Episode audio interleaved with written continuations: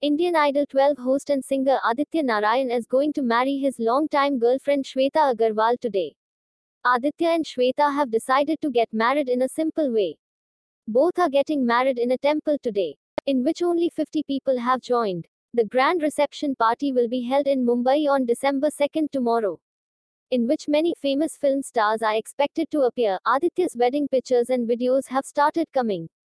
In these photos, Aditya is seen in a cream color sherwani. Along with sherwani, he has put a green garland around his neck and has glasses on his eyes. On the other hand, Shweta is wearing an off-white lehenga with which she has worn a pink shawl. Invites given to these celebs. Speaking to Ghana Live, Aditya Narayan's father Udit Narayan has told that we have invited Prime Minister Narendra Modi, Amitabh Bachchan, Shatrughan Sinha, Dharmendra, Ranveer Singh, Deepika Padukone, and Madhuri Dixit for the reception party. However, I cannot say whether those people will come to the party after seeing COVID or not.